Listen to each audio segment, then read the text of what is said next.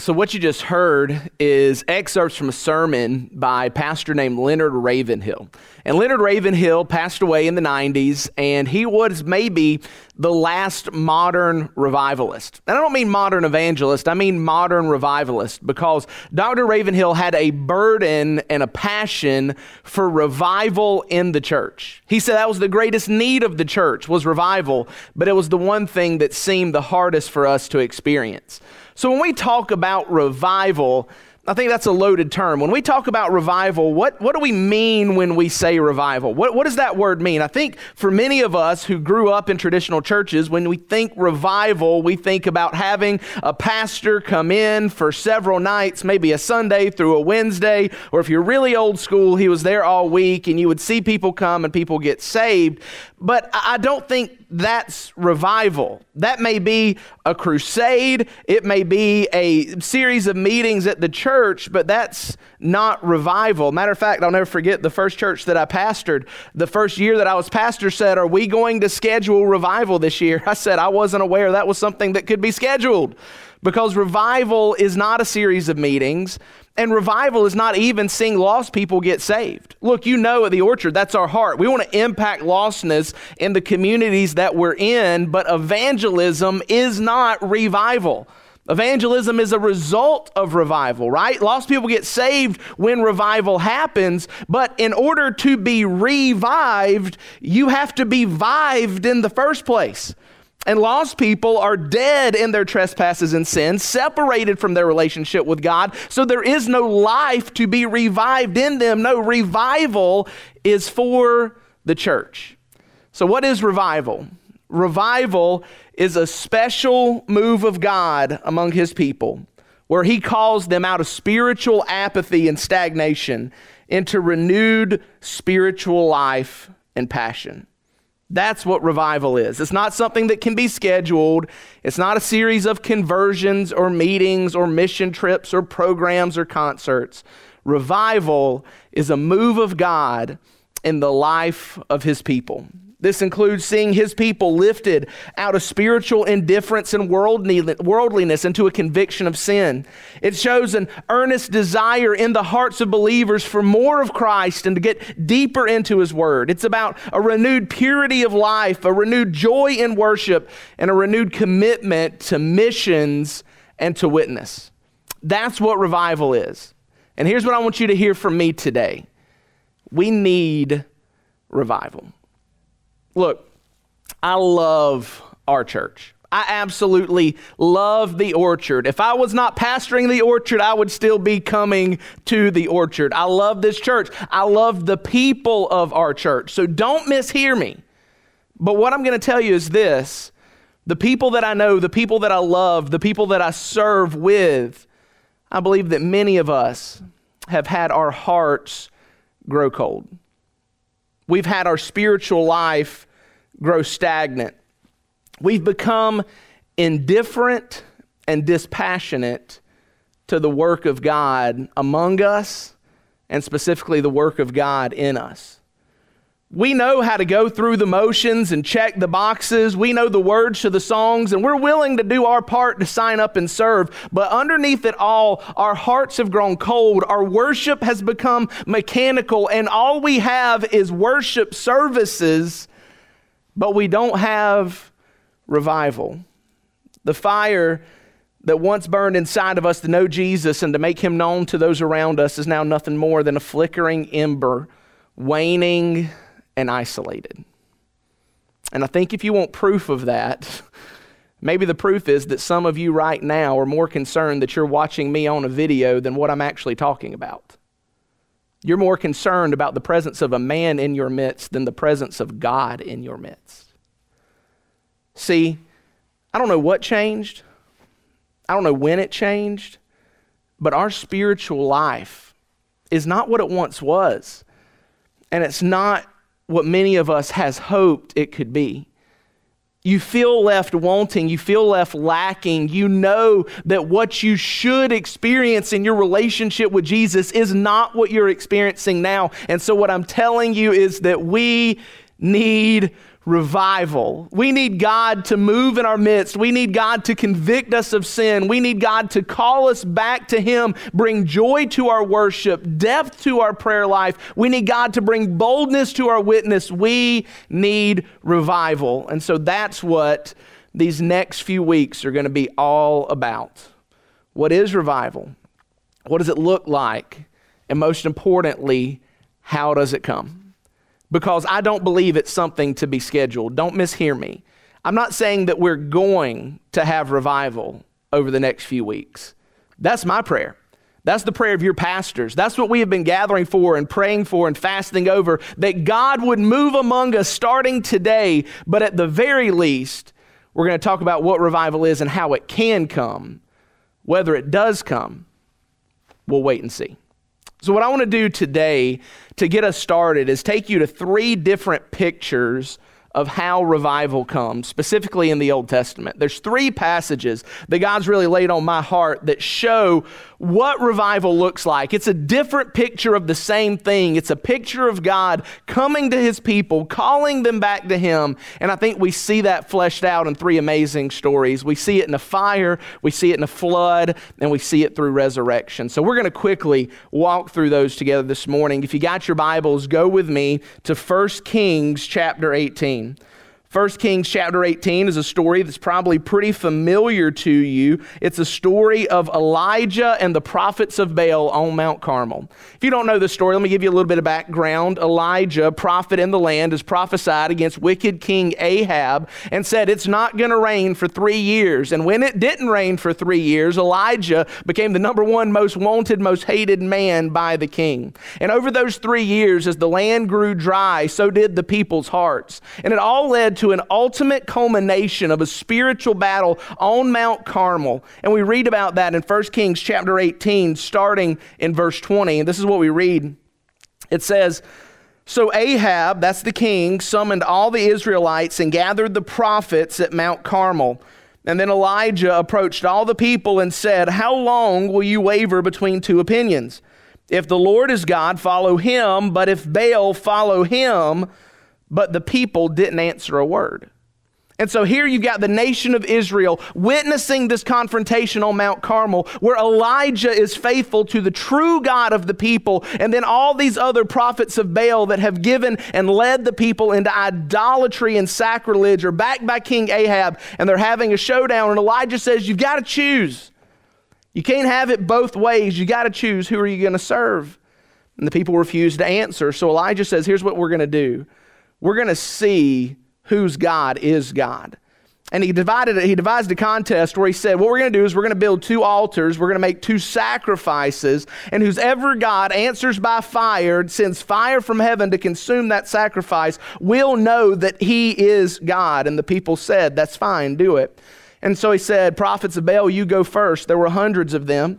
And so they went and they built an altar and they made a sacrifice and they laid it on the sacrifice and they sung and they danced and they asked God, Baal, Baal, send fire to consume. And nothing happened. And Elijah says, Well, maybe speak up. He can't hear you. Or, or, maybe keep saying it. Maybe he's busy. Maybe he's walked away. Maybe he's taken a nap. And so they chanted, they danced, they worshiped, they sang louder and louder and louder, but nothing came. It got to the point that they began to cut themselves and mutilate themselves so that blood was smeared all over them and all over the altar, and still nothing happened. All morning, all afternoon, till the evening, nothing happened. And then Elijah said, or at least if he would have been a redneck, he would have said, Y'all sit down and watch this. Elijah builds the altar of God. He makes the sacrifice, places it upon it, and then he does something extraordinary. He tells the people, I want you to go and I want you to get four gallons of water. And one at a time, I want you to dump those gallons of water over the sacrifice and the altar, so much so that a trench he built around it would begin to overflow. And then he prayed this. We're going to read it in verse 36. It says, At the time for the offering of the evening sacrifice, the prophet Elijah approached the altar and said, Lord, the God of Abraham, Isaac, and Israel, today let it be known that you are God in Israel, and that I'm your servant, and that at your word I've done all these things. Answer me, Lord, answer me, so that this people will know that you, the Lord, are God, and that you have turned their hearts back. And then the Lord's fire fell, and it consumed the burnt offering, the wood, the stones, and the dust, and it licked up the water that was in the trench. And when all the people saw it, they fell face down and said, The Lord, He is God. The Lord, He is God. It's an amazing story. It ends with an even more amazing story as Elijah then begins to chase the prophets of Baal, slaying all of them, and the people turning back to the one true God. And I think this is a clear picture of revival for us, right? Because we see the nation at a crossroad, a nation who knew the Lord but had turned away from him. Their hearts had turned away, and their hearts had grown cold. And so Elijah challenges them to return to the Lord, and yet they remain unmoved. And so, what Elijah does is he builds an altar, he makes a sacrifice, and he prays for fire. And when the fire from heaven falls, the people's hearts are turned. That's revival. Another picture. If you got your Bibles, go with me to Hosea chapter 6. Hosea is one of the minor prophets, even though it's one of the longer ones. It's a book that we skip over after we get past the first three chapters. The first three chapters tells the story of Hosea and his wife Gomer, but man, there's some good stuff if we just keep reading. In chapter 6, Hosea is prophesying to the nation of Israel who once again have had their hearts grow cold. They have turned away from God. They have began to worship idols. And Hosea says this in Hosea chapter 6, verse 1. He says, Come and let us return to the Lord, for he has torn us and he will heal us. He has wounded us and he will bind up our wounds. He will revive us after two days, and on the third day, he will raise us up so that we can live in his presence. Let us strive to know the Lord. His appearance is as sure as the dawn. He will come to us like the rain, like the spring showers that water the land. So this time, the picture of revival isn't a fire, it's a flood.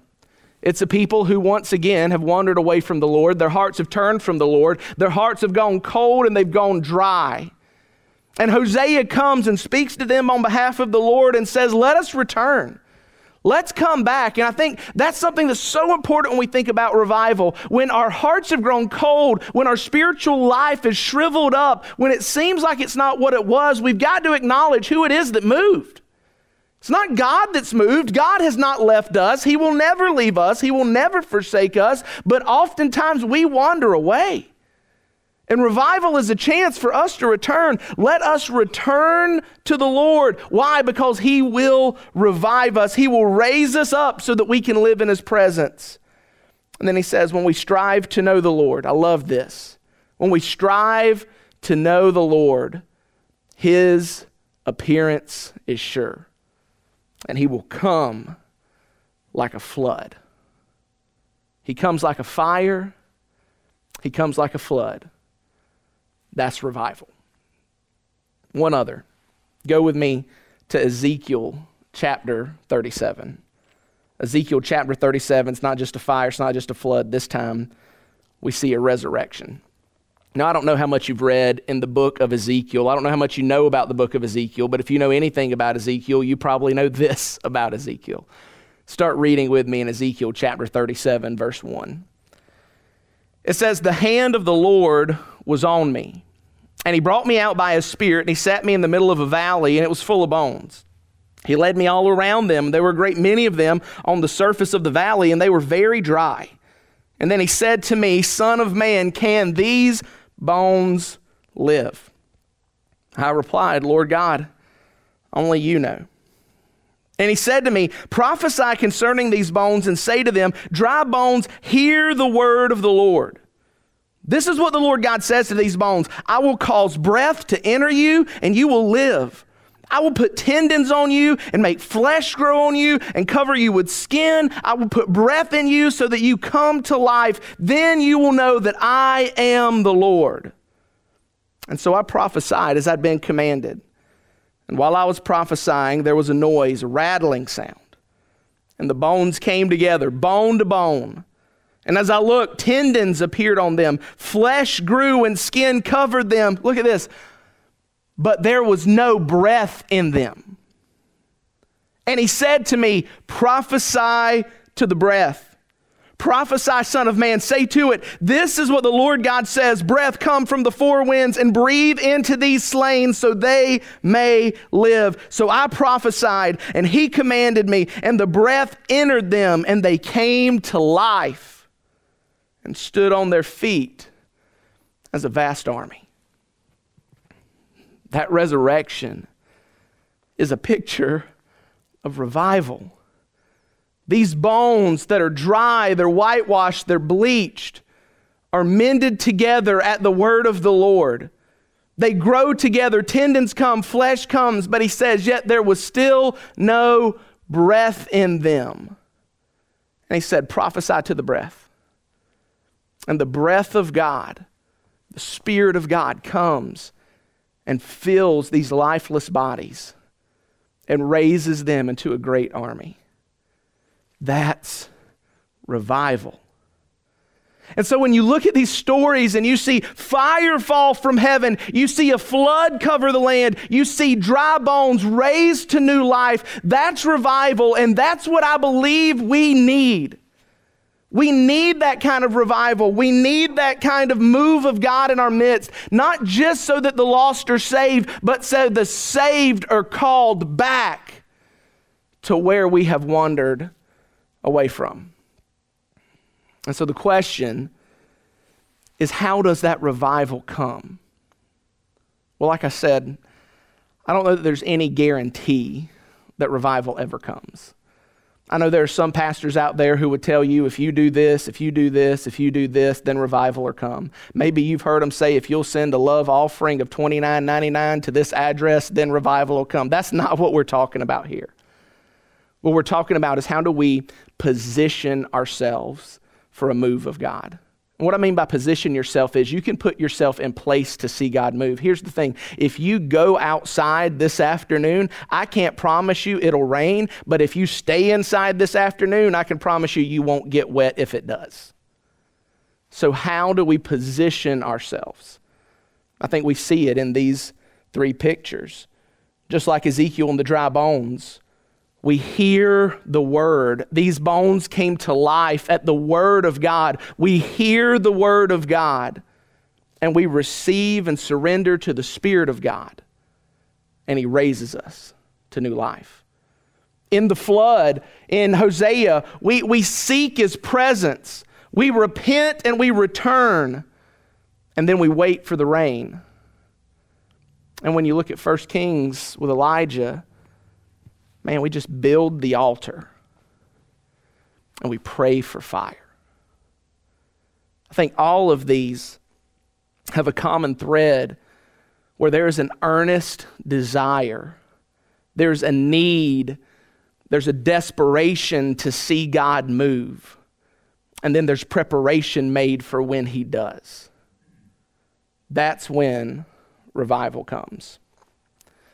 But if I'm to be honest with you this morning, I think one of the primary reasons that we don't have revival is because we don't want it.